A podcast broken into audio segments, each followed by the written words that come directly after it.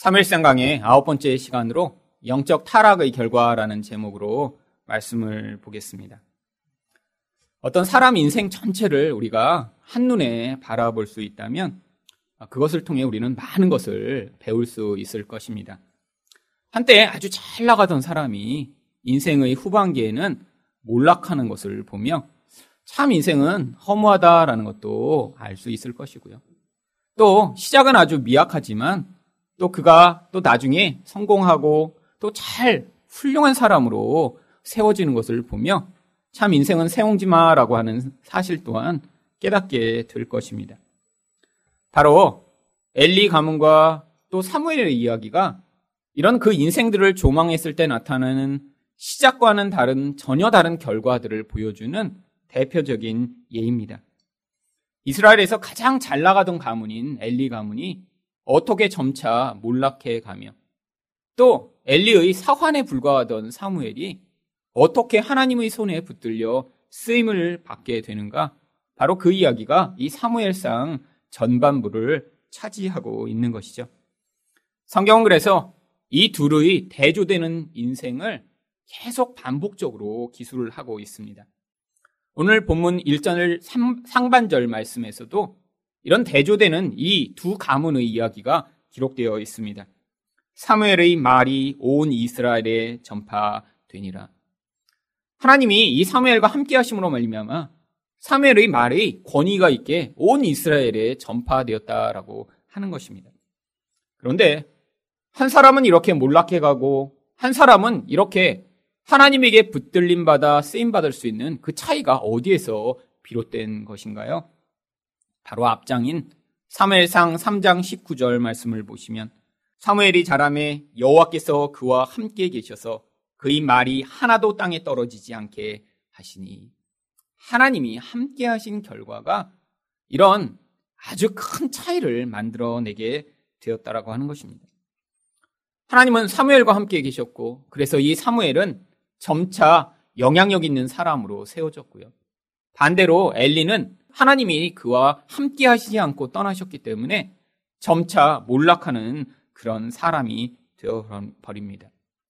하나님이 함께 하신다는 것은 이처럼 아주 중요한 것이죠. 어떤 사람이 일시적으로 보여지는 모습이 아니라 그의 인생을 어떻게 마무리하느냐가 바로 이 하나님의 함께 하심의 결과로 달라지게 되는 것입니다. 하나님이 함께 하시지 않으면 인간은 반드시 영적으로 타락하게 되어 있습니다. 타락하게 되면 반드시 그 결과와 영향력이 그의 삶을 통해 드러나게 되어 있죠.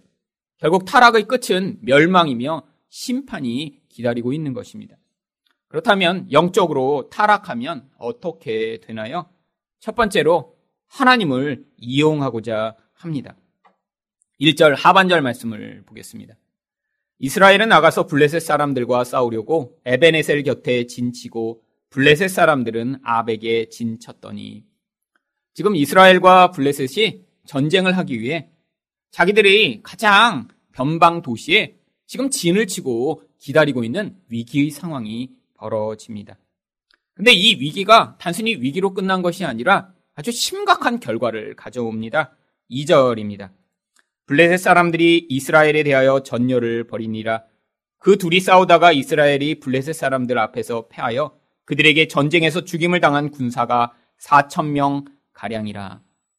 단순히 위기로 끝난 것이 아니라 실제로 전투가 벌어졌고요. 4천 명이나 되는 사람이 죽임을 당했습니다. 여러분, 이스라엘은 단순한 한 나라가 아닙니다. 이스라엘은 하나님이 영적 공동체로 어떠한 영적 모형을 보여주시고자 이 이스라엘을 택하시고 이 이스라엘 백성들의 모습을 통해 우리에게 어떤 교훈들을 말씀하고 계신 그런 영적 공동체죠. 이 이스라엘이 이렇게 전투에서 패배했다라고 하는 것은 그들이 군사의 수가 적거나 훈련이 부족했거나 혹은 중요한 무기가 없어서 패한 것이 아니라 그 가운데는 반드시 영적 원인이 있었던 것입니다. 하나님은 주변 나라들을 사용하셔서 이 영적 공동체인 이스라엘에게 이런 전쟁과 이런 상황들을 통해 어떤 메시지를 말씀하고 계셨습니다. 사사기 2장 14절 말씀을 보시면 여호와께서 이스라엘에게 진노하사 노력하는 자의 손에 넘겨주사 그들이 노력을 당하게 하시며 또 주위에 있는 모든 대적의 손에 팔아 넘기심에 그들이 다시는 대적을 당하지 못하였으며 이스라엘이 누구의 손에 의해 대적에게 팔렸다고 성경이 이야기하나요? 바로 하나님의 손에 의해 대적에게 팔렸다라고 성경이 이야기합니다. 여러분, 이 사사기의 상황이 이 사무엘 상까지 지금 계속해서 연결되고 있는 상황이죠. 이스라엘 백성들이 지금 이 전쟁을 해서 이렇게 패배한 것이 결국에는 그들에게 있는 그 죄악의 문제 때문에 벌어진 상황이라고 성경이 이야기를 하고 있고요. 영적으로 민감한 상황이라면 바로 그 사실을 깨달아야 하는데 이들은 깨닫지 못합니다. 여러분, 영적 공동체인 교회 가운데 벌어지는 일, 아니, 영적인 사람들이라고 하는 하나님의 백성 가운데 벌어지는 일도 이와 똑같은 원리를 가지고 있습니다. 우리에게 벌어지는 그냥 일상적으로 벌어지는 것 같은 그런 문제와 상황의 진짜 목적과 이유를 깨닫지 못하면 우리는 엉뚱한 일에 힘을 쏟고 하지 말아야 될 일을 하며 또 아무리 애를 써도 문제가 해결되지 않는 상황들을 경험하게 됩니다. 표면적으로는 어떤 사람 때문에 아니 돈 때문에 어떤 일 때문에 내가 이렇게 힘들고 어려운 것 같다라고 생각하지만 하나님은 그런 상황을 통해 우리에게 무엇인가 영적인 이유와 상황들을 말씀하시는 경우가 많아요. 영적으로 둔감하고 이것을 깨닫지 못하면 계속해서 이런 문제 가운데 처해 있지만 그 문제의 진짜 원인인 영적인 것을 발견하지 못하고 그 문제만을 해결하기를 원하는 것이 우리들의 모습입니다.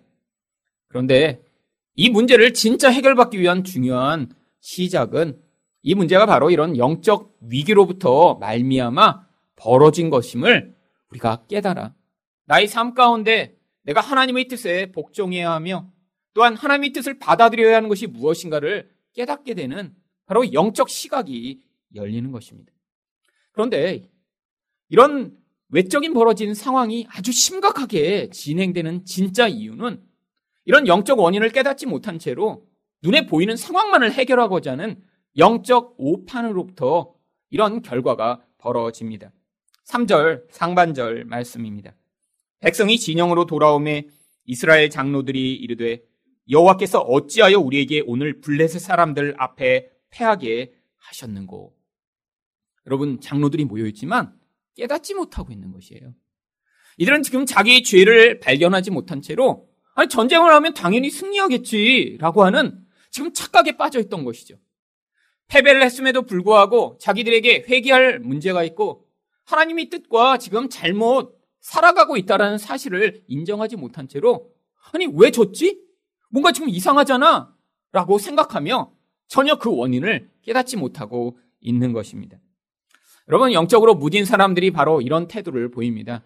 내가 이렇게 열심히 종교적인 그런 행위를 하면 당연히 일들이 잘 돼야지.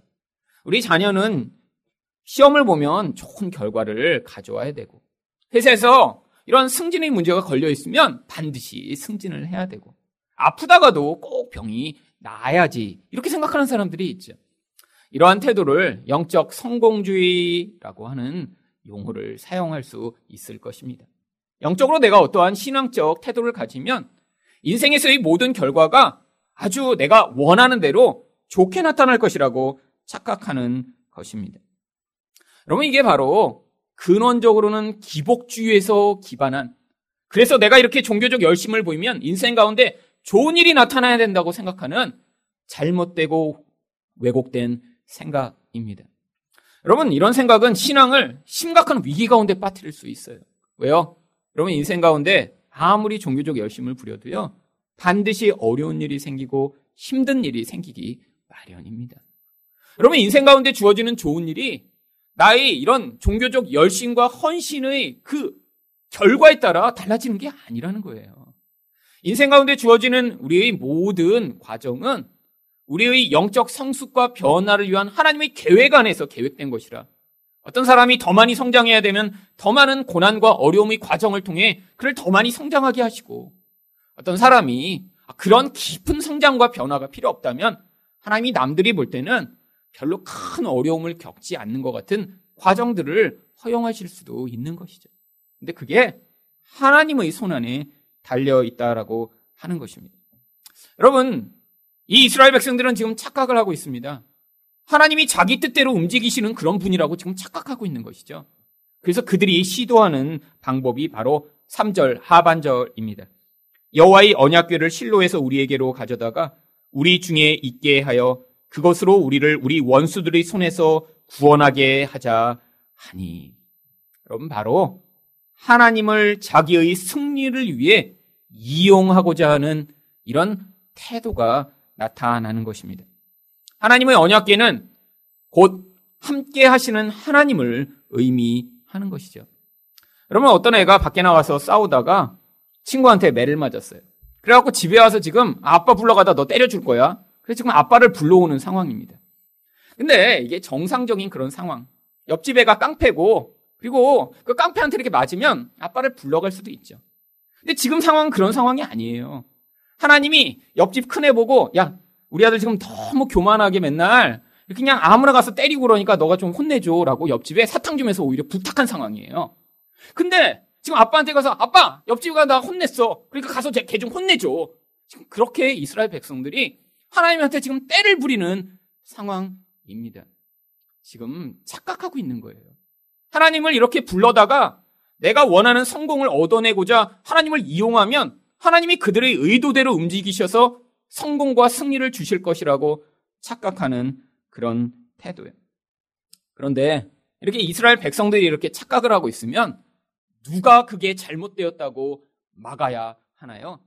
대제사장과 이렇게 하나님을 직접 섬기는 자들이 그걸 막아야 합니다. 근데 그런 일이 벌어질 수 없는 상황입니다. 왜죠? 4절 말씀입니다.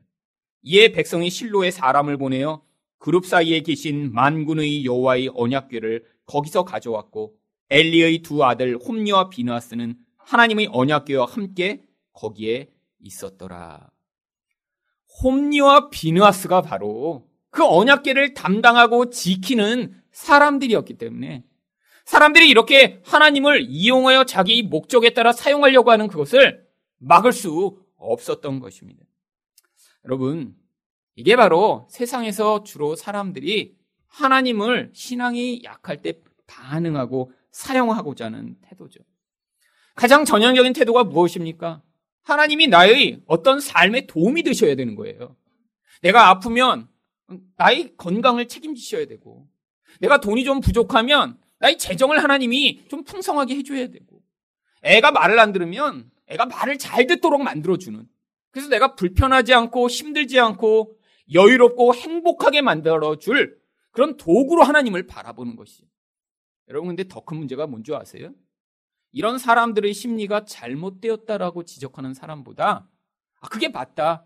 네가 조금만 더 기도하고 열심을 부리면 하나님이 그렇게 해주실 거야 라고 부추기는 이런 종교 지도자들이 너무 많이 존재하고 있다라고 하는 것입니다. 여러분, 하나님은 우리의 뜻에 따라 움직이는 분이 아니세요. 더욱이 내가 원하는 무엇인가를 주셔서 나의 그런 부족을 채워주시고 나의 행복을 보장해 주시고자 지금 그 일시적인 만족을 주시는 분이 아니세요. 여러분, 이 땅의 인생이라는 것은 영원한 하나님 나라의 준비 과정입니다. 여기에서 내가 일시적으로 행복하고 만족한 것이 목적이 아니라 영원한 하나님 나라를 위한 사람으로 준비되어야 하기 때문에 하나님이 때로는 힘들고 어려운 과정에 있더라도 그 과정을 통해 우리가 진짜 영원한 나라에서 살아갈 수 있는 그런 죄를 벗어난 사람, 우상을 벗어난 사람, 진짜 사랑할 수 있는 사람이 되도록 지금 격려하고 훈련하시고 인도하고 계신 것이죠.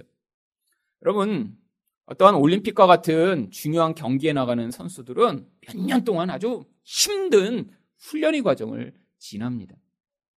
예전에 제가 봤던 다큐멘터리에서는 매일 아침마다 이제 올림픽 한 팀인데 아침에 일어나면 제일 먼저 하는 게 몸무게를 재는 일이더라고요. 근데 아침에 당장 일어나서 몸무게를 재면 아주 정확한 전자적으로 재면 그 전날 밤에 라면을 먹었나 안 나다가 이렇게 딱 몸무게로 몇 그램이 차이가 나면서 딱 이렇게 발각이 된대요. 그러면 아침에 그게 발각된 사람은 그날 그 선수촌 뒤에 있는 산을 아침에 두 시간을 뛰고 와야 되는 거예요. 왜? 밤에 라면 먹어서 그만큼 몸무게가 달라지면 그날의 경기력에 영향을 미치니까. 근데 당장 그 다음날 경기에 나가는 게 아닙니다. 그렇게 몇 년 동안 매일 뛰고 준비하고 조절하며 그 한날을 기다리는 거죠. 여러분 그러니까 힘든 거예요. 여러분 근데 코치의 역할이 뭐죠? 아유 젊은 애들인데 라면 먹고 싶지. 아 그냥 먹어 먹어. 그거 뭐 먹고 싶은 내가 다른 라면도 사다 줄게. 여러분 이런 코치는 좋은 코치가 아닙니다. 아침마다 제 몸무게 500g 늘었잖아 이 나쁜 놈아. 뭐 먹었어 밤에? 그래갖고 힘들게 한 다음에 아 코치님 오늘 너무 힘든데 못 뛸 것 같아. 아니야 산꼭대 갈때 뛰고 와. 그래서 뛰고 오게 만드는 코치가 나중에 궁극적으로 진짜 좋은 코치죠. 왜요? 여러분 우리가 얻을 면류관과 상급이 이 땅에 있지 않기 때문입니다. 하나님 나라에서 영원히 사랑하는 사람으로 살아야 되는데 영원히 하나님만을 섬기는 사람으로 살아야 되는데 여기에서 우리의 일시적인 욕구와 욕망을 만족시켜주는 그런 하나님은 사실 우리 마음대로 하는 우리가 만들어내는 신에 불과한 것이죠. 여러분, 그래서 열심히 기도한다고 기도가 응답되는 것이 아닙니다. 그럼 어떤 기도가 응답되나요? 요한복음 15장 7절 말씀입니다. 너희가 내 안에 거하고 내 말이 너희 안에 거하면 무엇이든지 원하는 대로 구하라. 그리하면 이루리라. 여러분, 많은 사람들이 이 뒷부분을 아주 좋아합니다. 무엇이든지 원하는 대로 구하라. 그리하면 이루리라. 여러분, 근데 이게 조건이 있어요. 어떤 조건이요? 너희가 내 안에 거하고 내 말이 너희 안에 거하면. 다른 말로 얘기하면 예수님과 마음과 인격이 완전 똑같아야 된다는 거예요. 그래서 생각하는 게 다 예수님과 똑같아요. 하나 됐다는 게 그거잖아요. 그래서 우리 안에서 기도를 하면 예수님의 말로만 기도하는 거예요. 하나님, 제가 십자가에 매달리겠습니다. 이런 말만 하는 거 기도하는 거예요, 늘. 여러분, 이렇게 되면 원하면 바로 다 이루어진다는 거예요. 여러분, 그러니까 예수님의 말씀을 특히 복음서를 보시면 그걸로 기도를 해보세요. 다 이루어지세요. 예수님, 제가 이 고난의 십자가를 감당하겠습니다. 예수님 바로 인생의 가운데 개입하셔서 이루어지게 하세요. 그러면 우리는 근데 늘 뭐를 구하나요? 나의 원하는 것, 내가 당장에 좋아 보이는 것, 진짜 미래를 알지 못하니까 지금 나를 편안하게 해줄 만한 것, 그것들을 기도 제목으로 구하죠. 여러분, 그게 자꾸 좌절되어 나가며, 아, 내가 하나님의 뜻을 받아들여야 되겠구나라는 사실을 배워가는 것이 그래서 성도인 것입니다. 여러분, 저도 이렇게 미래를 완전하게 알지 못하기 때문에 당장 눈에 보이는 것을 구하고 원하고 간절히 바랄 때가 아직도 많이 있습니다. 그런데 예전과 달라진 태도는 옛날에는 그렇게 오래 기도했는데 안 이루어지면 마음이 낙심하고 화가 나고 힘들었다면 요즘은 이제 빨리 받아들이게 된 것이죠. 여러분 이 교회로 저희가 이렇게 장소를 마련하고 이사 오고 나서 그때 제가 마음에 한 달만 먼저 아, 이 장소를 찾았으면 좋았겠다라는 생각을 아주 많이 했었습니다. 왜냐하면 이 3, 4층을 차지하고 있던 2단 하나님의 교회가 이제 나가면서 이 3, 4층에 같이 매물로 나왔었어요. 그런데 이 3층에 저희보다 딱 한 달 먼저 탁구장이 먼저 들어오면서 저희가 이 4층밖에 얻을 수 없었던 것이죠. 근데 이 탁구장 이 청년의 말에 의하면 이 3, 4층이 원래 이렇게 하나 같이 나왔기 때문에 이 두 개를 같이 이렇게 사용한다고 하면 아주 싼 그런 월세로 여기를 준다고 했대요, 주인이. 그래서 4층까지 다 쓰라고. 근데 탁구장이 이렇게 두 개를 다 쓰기는 너무 많아서 자기는 하나만 하겠다고 그래서 3층만 사용했다고 하더라고요. 아, 그 말을 들으니까 너무 아쉬운 거예요. 처음에 아, 이 3층은 이렇게 예배당으로 만들고 4층은 이렇게 좀 교육관으로 만들고 그랬으면 얼마나 좋을까. 근데 지내다 보니까 그보다 더 좋은 아이디어가 떠오르기 시작했습니다. 왜냐하면 이 건물에 엘리베이터가 없잖아요. 그래서 보니까 2층을 예배당으로 만들면 오히려 3층보다 더 낫겠다는 생각이 들었습니다. 왜냐하면 2층은 뒤로 가면 그냥 차에서 내리면 바로 1층처럼 쓸 수 있고 주차장도 있잖아요. 그래서 제가 마음에 소망이 생기기 시작했어요. 그래서 제가 이 건물을 오르락 내리락 할 때마다 2층을 쓰다붙으면서 다니기 시작했습니다. 주여 주시옵소서. 그 땅을 자꾸 선포했어요. 하나님 이 땅은 하늘 사랑교회의 땅임을 선포합니다. 아멘. 여러분 하루에도 여러 번 왔다 갔다 하는데 어, 정말 이렇게 계속 하다 보니까 막 믿음이 생기기 시작하는 거예요. 나갈지어다 막 하면서 그래서 아 여기 이제 나가겠다고 이런 마음도 들고 그래서 자꾸 물어봤어요. 2층은 언제 했더니 막 벌써 십몇 년 됐대요. 월세가 싸서 안 나갈 것 같대. 그래서 아이 그래도 하나님이 날 보내시면 그냥 어느 날 갑자기 나갈 것 같아. 이런 마음이 막 들기 시작하는데 여러분 기도를 하기 시작했더니 막 뭐가 보이는 것 같은 거예요. 막 2층 전체가 예배당으로 이렇게 꾸며져서 어, 거기서 그러면 한 250석, 300석 되는 그런 예배당에서 어, 우리가 이렇게 잘 예배도 드리고 어, 그리고 여기는 뭐 초등부실로 쓰고 어, 이런 막 꿈에 막 부풀기 시작한 거예요. 점점 꿈에 부풀었더니 어, 이제는 막 정말 흥분되기 시작했습니다. 그래서 그 흥분의 정점에서 이제 하나님 이때쯤이면 주시면 좋겠다라는 정점에서 갑자기 이 건물에서 쫓겨난다는 이야기를 듣게 된 것입니다. 여러분 그랬더니 그 낙심과 절망이 얼마나 컸는지 여러분 1년 반 전에 제가 여기서 얼마나 울었는지를 아시는 분은 이제 아주 생생하게 기억하실 거예요. 왜 절망과 그 슬픔이 그렇게 컸냐면 기대가 너무너무 컸기 때문이에요. 그래서 꿈꾸기는 탁구장도 지금은 내가 탁구를 이제 제가 그때는 탁구를 배웠거든요. 내가 탁구만 다 배우고 나면 탁구장도 이제 나가서 이 전체를 우리가 다 쓰고 1층 솔로몬은 그냥 남겨놔서 교회 부속 서점처럼 그냥 사용하면 좋겠다. 이런 생각을 하며 아, 하나님이 예비하신 건물이구나. 그런 생각을 했던 것이죠. 여러분, 근데 이 쫓겨난다니까 그때 제가 뭘 깨달은 줄 아세요? 만약에 3층까지 들어와서 저희가 이렇게 인테리어 다 해놓고 있는데 쫓겨난다는 얘기를 들었으면 아마 저는 그 정도 운 게 아니라 2주 정도 울었어야 겨우 회복할 수 있었는데 다행히 한 층으로 우니까 한 주일 울고 회복했습니다. 그때. 여러분 하나님의 뜻과 저희 뜻이 달라요. 그 다음에 근데 어떻게 인도하실지 모르죠. 여러분 제 판단으로는 그냥 이 건물에서 그냥 그렇게 하고 싶은데 우리 하나님은 저와 저희 교회를 향해 어떤 뜻을 가지고 계신지 알지 못하니까. 그 다음에 제가 빨리 그 슬픔과 낙심에서 벗어나 이제 하나님, 하나님이 더 선하고 좋은 길을 주실 것을 믿습니다라는 기도로 기도를 바꾸며 지금도 기도하고 있습니다. 여러분 혹시 근데 여러분의 인생이 그렇지 않으신가요? 여러분 어떤 사람은 당장 있는 문제가 해결되기를 원해요. 근데 그 문제가 해결됐더니 어떤 결과가 벌어지나요? 그 문제 때문에 하나님 앞에 나오고 마음이 겸손해지고 예배를 사모하는 마음을 가졌던 그 마음이 다 사라지고 문제가 해결된다고 하면 다시 아무런 영적 감동을 느끼지 못하는 그런 단단해진 마음을 갖게 되는 사람들이 아주 많이 있습니다.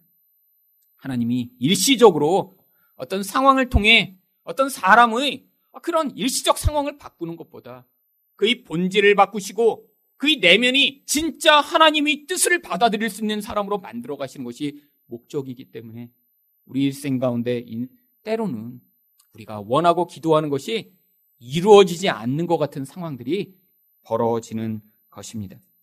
두 번째로 영적으로 타락하면 어떻게 되나요? 거짓된 감정에 사로잡힙니다. 5절 말씀입니다. 여호와의 언약궤가 진영에 들어올 때 온 이스라엘이 큰 소리로 외침에 땅이 울린지라. 여러분, 이스라엘 백성들은 지금 어떠한 이런 흥분에 사로잡힌 거죠? 야, 여호와의 궤가 왔잖아. 지난번에는 우리 실패했지만 이제 하나님이 우리랑 함께 계시니까 반드시 승리하겠지. 지금 헛된 기대가 막 커지기 시작한 거예요. 이게 흥분이 너무너무 되녀 막그 지인 자체가 와! 막 소리를 지르며 막 난리가 난 거예요. 여러분, 그런데 이 흥분이 곧 어떻게 바뀌나요? 처참한 패배로 말미암아 더 깊은 슬픔으로 변화됩니다. 여러분, 많은 사람들이 하나님의 뜻을 이렇게 자기가 생각하는 것이 뭔가 이루어지는 것으로 착각하고 뭔가 상황적으로 내가 원하는 어떤 상황이 벌어지면 그때 흥분하고 그때 기뻐하고 그때 아주 강렬한 그런 감동을 가지게 되는 경우가 많이 있죠. 여러분, 찬양하고 기도하고 예배하는데 마음이 기뻐지면 하나님이 함께 계신 것인가요? 아니, 반대로 예배하는데 슬퍼지고 외로워지고 마음 가운데 우울한 마음이 들면 그럼 하나님이 버리신 것일까요? 아닙니다. 여러분, 우리 감정은 아주 일시적이에요. 여러분, 감정이 기뻐지고 즐거워지는 그 일시적 감정은 주로 어디에 근거한 것인가요? 외적 상황에 근거한 것입니다. 그래서 외면 가운데 어떤 원하는 것이 잠깐 벌어지면 금방 기뻐져요. 아니, 내가 좋아하는 사람이 나타나면, 어, 금방 즐거울 수 있고, 아니, 내가 아주 싫어하는 사람이 옆에 나타나면 마음이 또 금방 우울해질 수 있죠. 여러분, 감정은 우리 상황에 따라 요동하며 또한 영적인 내 내면을 보여주는 영적 창문과 같은 역할을 하는 것입니다. 여러분, 예수 믿는다고 늘 마음이 기쁘고 행복할 수 있나요? 여러분, 예수 믿으면서 많은 사람들이 착각하는 게 그거예요. 이렇게 마음이 우울해지고 힘들어지고 감정적으로 요동하게 될 때 이것 또한 하나님의 백성들이 반드시 경험해 나가야 할 과정임을 받아들이지 못하고 자꾸 일시적인 만족과 기쁨으로 내 감정을 자꾸 변화시키려고 몸부림치는 경우가 많이 있습니다. 여러분, 하나님 은혜가 임하면 우리 가운데 일시적 기쁨을 느낄 수도 있죠. 여러분, 근데 진짜 깊은 은혜가 임하면 어떤 줄 아세요? 그 은혜가 내 감정의 차원에 머무는 것이 아니라요. 영혼의 차원까지 흘러 들어가 내 영혼 안에 진짜 감추어 있는 근원적 죄악과 그 죄악이 만들어내는 그 부정적 감정들을 다 밖으로 쏟아내도록 만드는 역할을 하게 됩니다. 여러분, 영혼 안에 분노가 가득한 사람은 그래서 은혜가 깊이 임하면 예배하면서도 화날 수 있어요. 마음에 외로움이 가득한 사람은 오히려 은혜가 깊이 임하는 가운데 자기 외로움을 목격하게 되는 경우가 많고 두려움이 영혼 안에 가득한 사람은 오히려 은혜가 임하면서 어, 왜 이렇게 두렵지라는 그 두려운 마음을 가지게 되는 것이죠. 여러분, 마음 안에 이런 부정적 감정이 드러나는 것이 그래서 오히려 정상적입니다. 사람들은 부정적 감정을 경험할 때마다 그를 벗어나고자 몸부림을 쳐요. 여러분, 근데 벗어나고자 몸부림치는 그 행위가 그를 진정 자유케 할 수 있나요? 여러분 우울한데 코미디 좀 본다고 마음이 그때부터 진짜 행복해지나요? 아니요. 여러분 그 일시적으로 그 감정들을 회피하는 것은요. 더 깊은 문제를 만들어내게 되어 있습니다. 아니 마음이 너무너무 화가 났는데 아 그냥 그 분노를 이렇게 잠시 가라앉히고 그리고 다른 일에 몰두하거나 하면 어떻게 되나요? 그 분노가 다른 데서 튀어나오게 되어 있죠. 밖에서 화가 나면 그 다음에 집에 와서 한 놈만 걸려라. 아니, 그것도 못하게 되면 그럼 자면서까지라도 화를 내고 싶어 하는 것이 우리 본질입니다. 여러분, 그래서 그 감정을 통해 내 영적 근원 안에 무엇이 자리하고 있는지를 우리가 깨달아야 합니다. 여러분, 분노가 지배하는 사람은 원래 왜 그렇게 그렇게 분노를 하게 되는 것인가요? 여러분, 분노가 많은 사람일수록 인생을 자기 원하는 대로 살고 싶어 하는 자기 중심적 욕구가 강한 거예요. 내 뜻대로 인생이 되기를 원하는 것입니다. 근데 어려서부터 그럴 가능성이 많았어요. 똑똑했거나 능력이 많았거나 아니 경제적인 그런 부모가 넉넉한 집안이어서 아, 이전에는 한 번도 인생 가운데 내가 원한 것을 안 해본 적이 없어요. 근데 여러분 평생 그렇게 살 수 있나요? 아니요. 어느 순간 내가 반드시 남의 말을 들어야 합니다. 어느 순간 내가 반드시 내가 원하는 대로 살지 못하는 상황이 벌어지게 되어 있어요. 근데 어려서부터 그렇게 내 원하는 대로만 살고자 했던 사람은 그런 상황이 닥치면 그게 분노라는 감정으로 튀어나오게 되어 있는 것입니다. 여러분, 이내 마음대로 살고자 하는 이 마음의 진짜 영적인 모습이 무엇인가요? 내가 하나님이 되고자 하는 하나님 노릇하고자 하는 거죠. 여러분, 그래서 그게 하나님 앞에 죄인 것입니다. 여러분, 분노할 때마다 그래서 뭐라고 생각하셔야 돼요?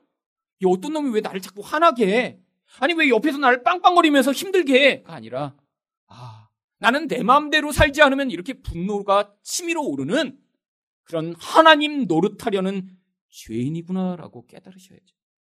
여러분 어떤 사람은 외로움이 마음에서 계속 나오는 사람이 있어요.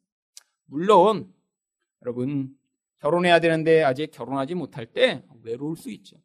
특별히 이렇게 가을에 결혼식이 많을 때 토요일마다 남의 결혼식 다니느라고 힘들 때 외로움이 마음에서 많이 나타날 수 있습니다. 여러분 그런데 결혼하면 외로움에서 자유케 되나요? 여러분 아니에요. 여러분 결혼해도 마음이 외로운 사람은 똑같이 외로워요. 여러분 왜 그렇죠? 아니 누군가 사람이랑 친밀감을 가지고 결혼하면 괜찮을 줄 알았는데 아니 결혼해도 똑같이 외롭다니요. 아니 진짜 외롭습니다.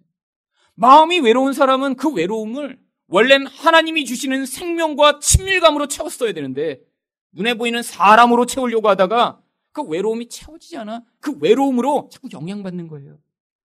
여러분 하나님 말고 다른 대상이 나의 외로움을 채워주며 근원적 그런 나의 지지 기반이 될 것이라고 착각하는 이것이 바로 사람을 하나님 자리에 올려놓는 우상 숭배하고 있는 태도입니다.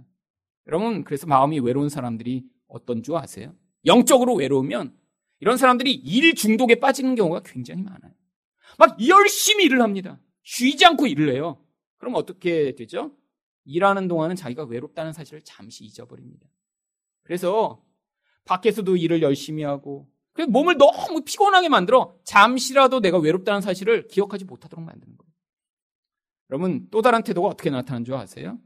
다른 사람들을 쫓아다니며 계속 바쁜 삶을 살아요.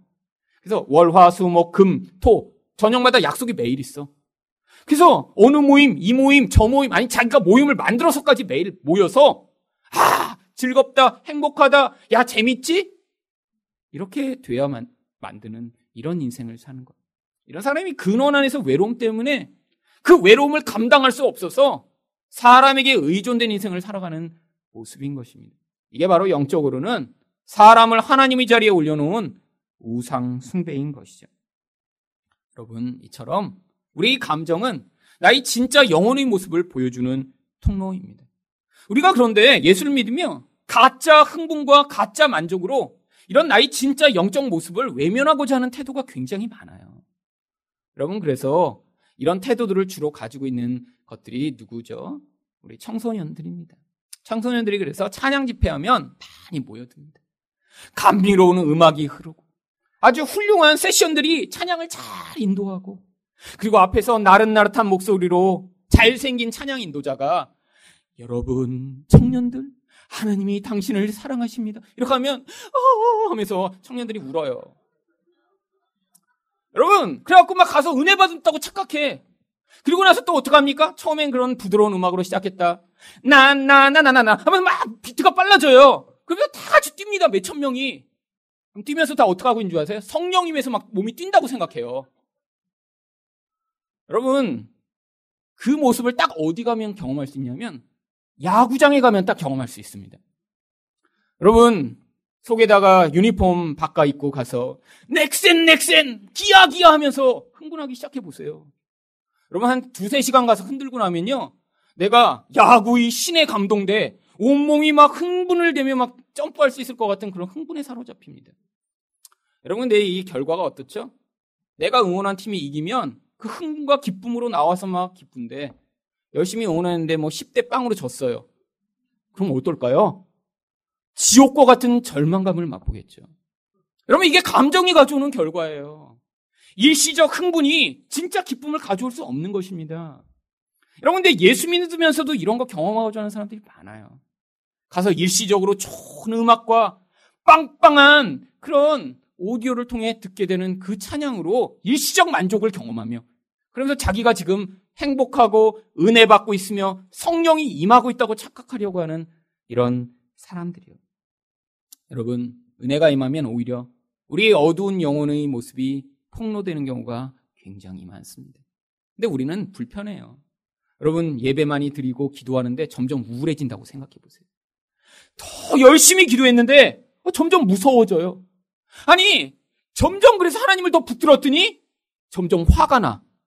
여러분 그러면 이거 지금 뭔가 잘못되고 있다라고 생각하겠죠. 그러면 대부분 어떡합니까? 나를 일시적으로 만족시켜 줄 수 있는 그런 자극적인 설교, 자극적 분위기의 그런 교회들을 찾아 헤매는 것입니다. 아니요. 하나님이 여러분 인생 가운데 진짜 개입해 오시면 은혜가 표면의 수준에 머무는 것이 아니라 여러분이 영혼의 깊은 데로 스며들기 시작하면 여러분 영혼을 진짜 지배하고 있는 영적 어두움과 여러분 마주하셔야 합니다. 여러분 제 인생 가운데 제가 가장 어두운 저희 네 명과 마주했던 시기가 바로 이 교회를 개척하기 전의 2년간이었습니다. 여러분 그때 제가 경험했던 감정들은 사실 제 인생 가운데 한 번도 그런 감정들을 그렇게 집요하고 깊이 경험한 적이 없었던 감정들이었습니다. 여러분 매일매일 너무너무 우울했고요. 너무너무 낙심되었고요. 매일 그래서 허무하고 정말 인생이 다 끝나버린 것처럼 절망감이 제 인생을 지배했습니다. 여러분, 근데 영적으로 보면 그때가 최고 좋았어야 될 시기예요. 왜요? 미국에서 이 지금 여러분한테 가르쳐 드리는 이 복음의 말씀을 매일같이 묵상하며 준비한 그 끝 에 한국에 온 것이고요. 미국에서 정말 이런 일상을 살며 할 수 없는 그런 깊은 기도를 매일 하며 어떤 때는 하루에 10시간씩 기도하며 제 내면을 들여다보고 미래를 위해 준비하며 살았던 그 끝에 한국에 온 것이고요. 그러면 그 충만함과 기쁨과 만족이 가장 최고조에 달했어야 될 것이 아닌가요? 아니요. 근데 제 영혼은 너무너무 어둡고 우울해서 매일같이 잠을 이룰 수 없었습니다. 하나님이 저를 버리신 것 같았고요. 도대체 그 어두움을 제가 감당할 수 없어서 정말 제 영혼이 정말 어떻게 저를 만들지 몰라 매일 불안하고 초조한 채로 매일매일을 살았습니다. 그렇게 2년을 살게 되었더니 그 2년 끝에야 제가 뭘 발견한 줄 아세요? 아, 내가 목회를 못하고 있어서 이렇게 힘든 건지. 근데 내가 목회를 못하고 있다고 이렇게 힘든 진짜 이유가 무엇일까라고 곰곰이 기도하며 깨달은 결과가 목회를 통해 저 자신을 증명하고 싶었던 거죠.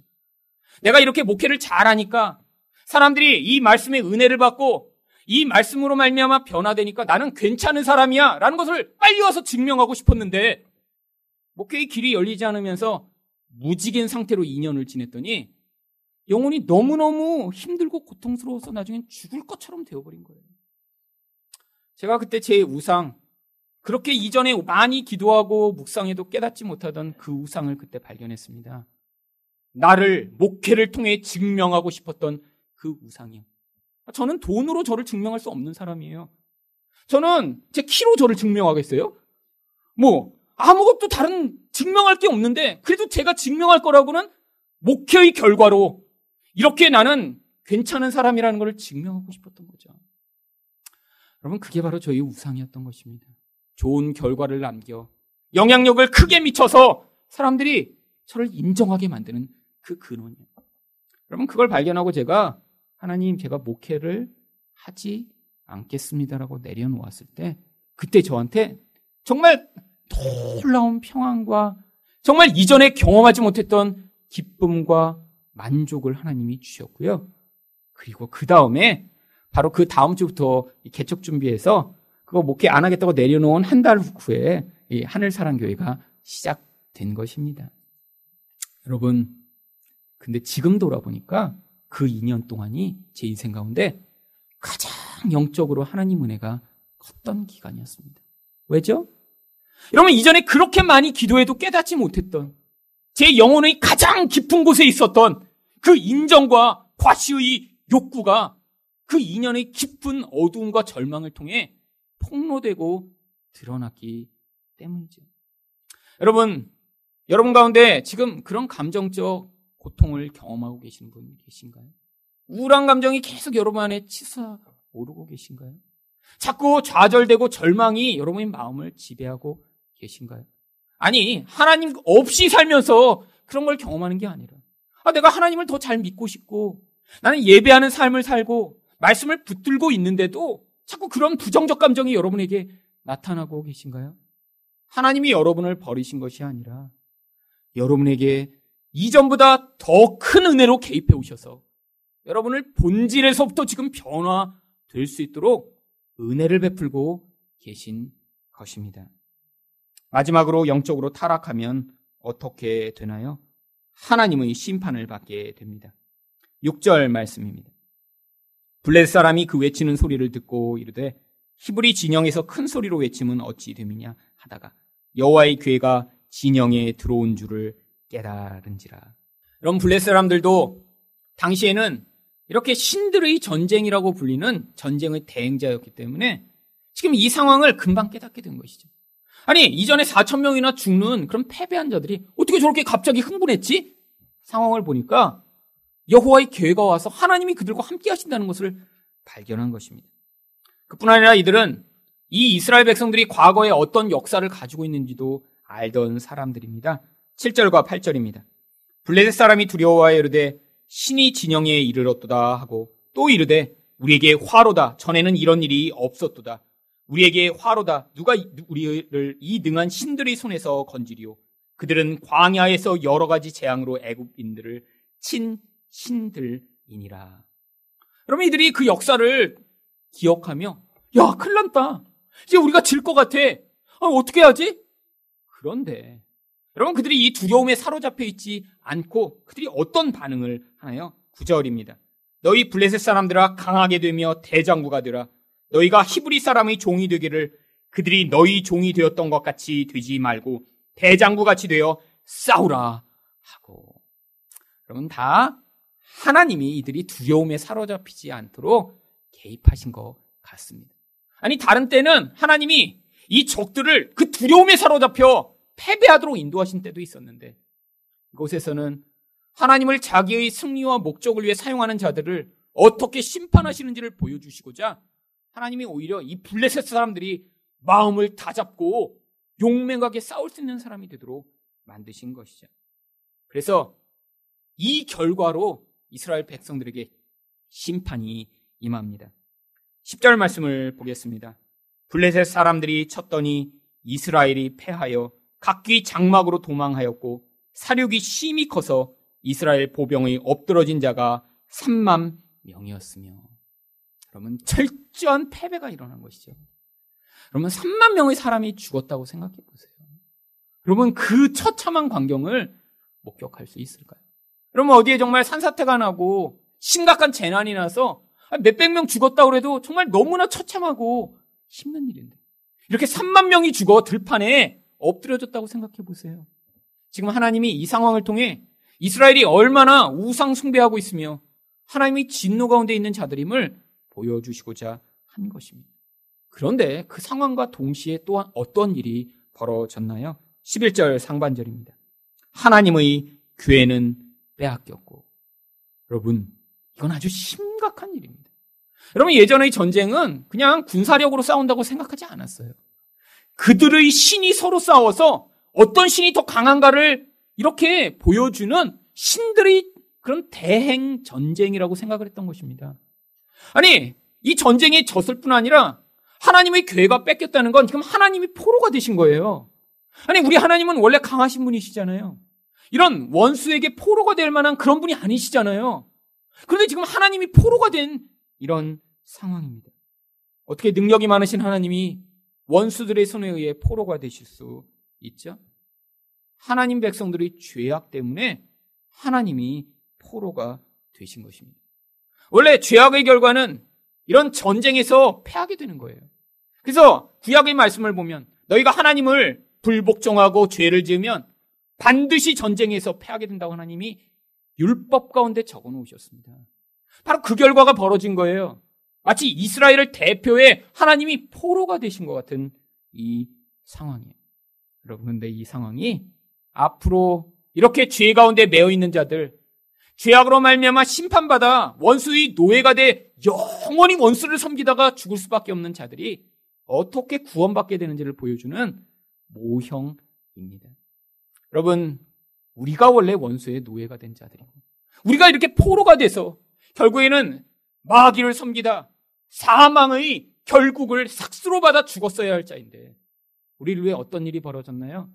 바로 예수님이 마귀와 사망의 포로가 되신 사건이 있었던 것이죠. 그래서 마태복음 20장 18절과 19절은 무엇이라고 이야기하나요? 인자가 대제사장들과 서기관들에게 넘겨짐에 그들이 죽이기로 결의하고 이방인들에게 넘겨주어 그를 조롱하며 채찍질하며 십자가에 못 박게 할 것이나 제3일에 살아나리라. 여러분, 예수님이 대신 우리를 향해 조롱받으시고 핍박을 당하시고 죽임을 당하시게 되는 이 비참한 결국이 나타나게 된다는 거예요. 여러분, 근데 죽임을 당하고 끝인가요? 아니요. 예수님이 부활하셔서 바로 그 포로 되어 만들었던 그 원수의 세력을 다 무너뜨리시고 우리를 거기서 넉넉히 구원하실 수 있는 하나님이심을 보여 주시는 것입니다. 이게 바로 반전이죠. 가장 수치스럽고 부끄러운 그런 자리에 서셨던 그분이 그 죽음을 이기고 마귀를 이기고 우리를 구원하신다니요. 그래서 골로스서 2장 14절과 15절은 이 반전적인 상황을 이렇게 이야기합니다. 쉬운 성경으로 이 말씀은 보겠습니다. 우리는 하나님과의 약속을 깨뜨림으로써 하나님께 빚을 지게 되었습니다. 어떤 빚을 지게 됐죠?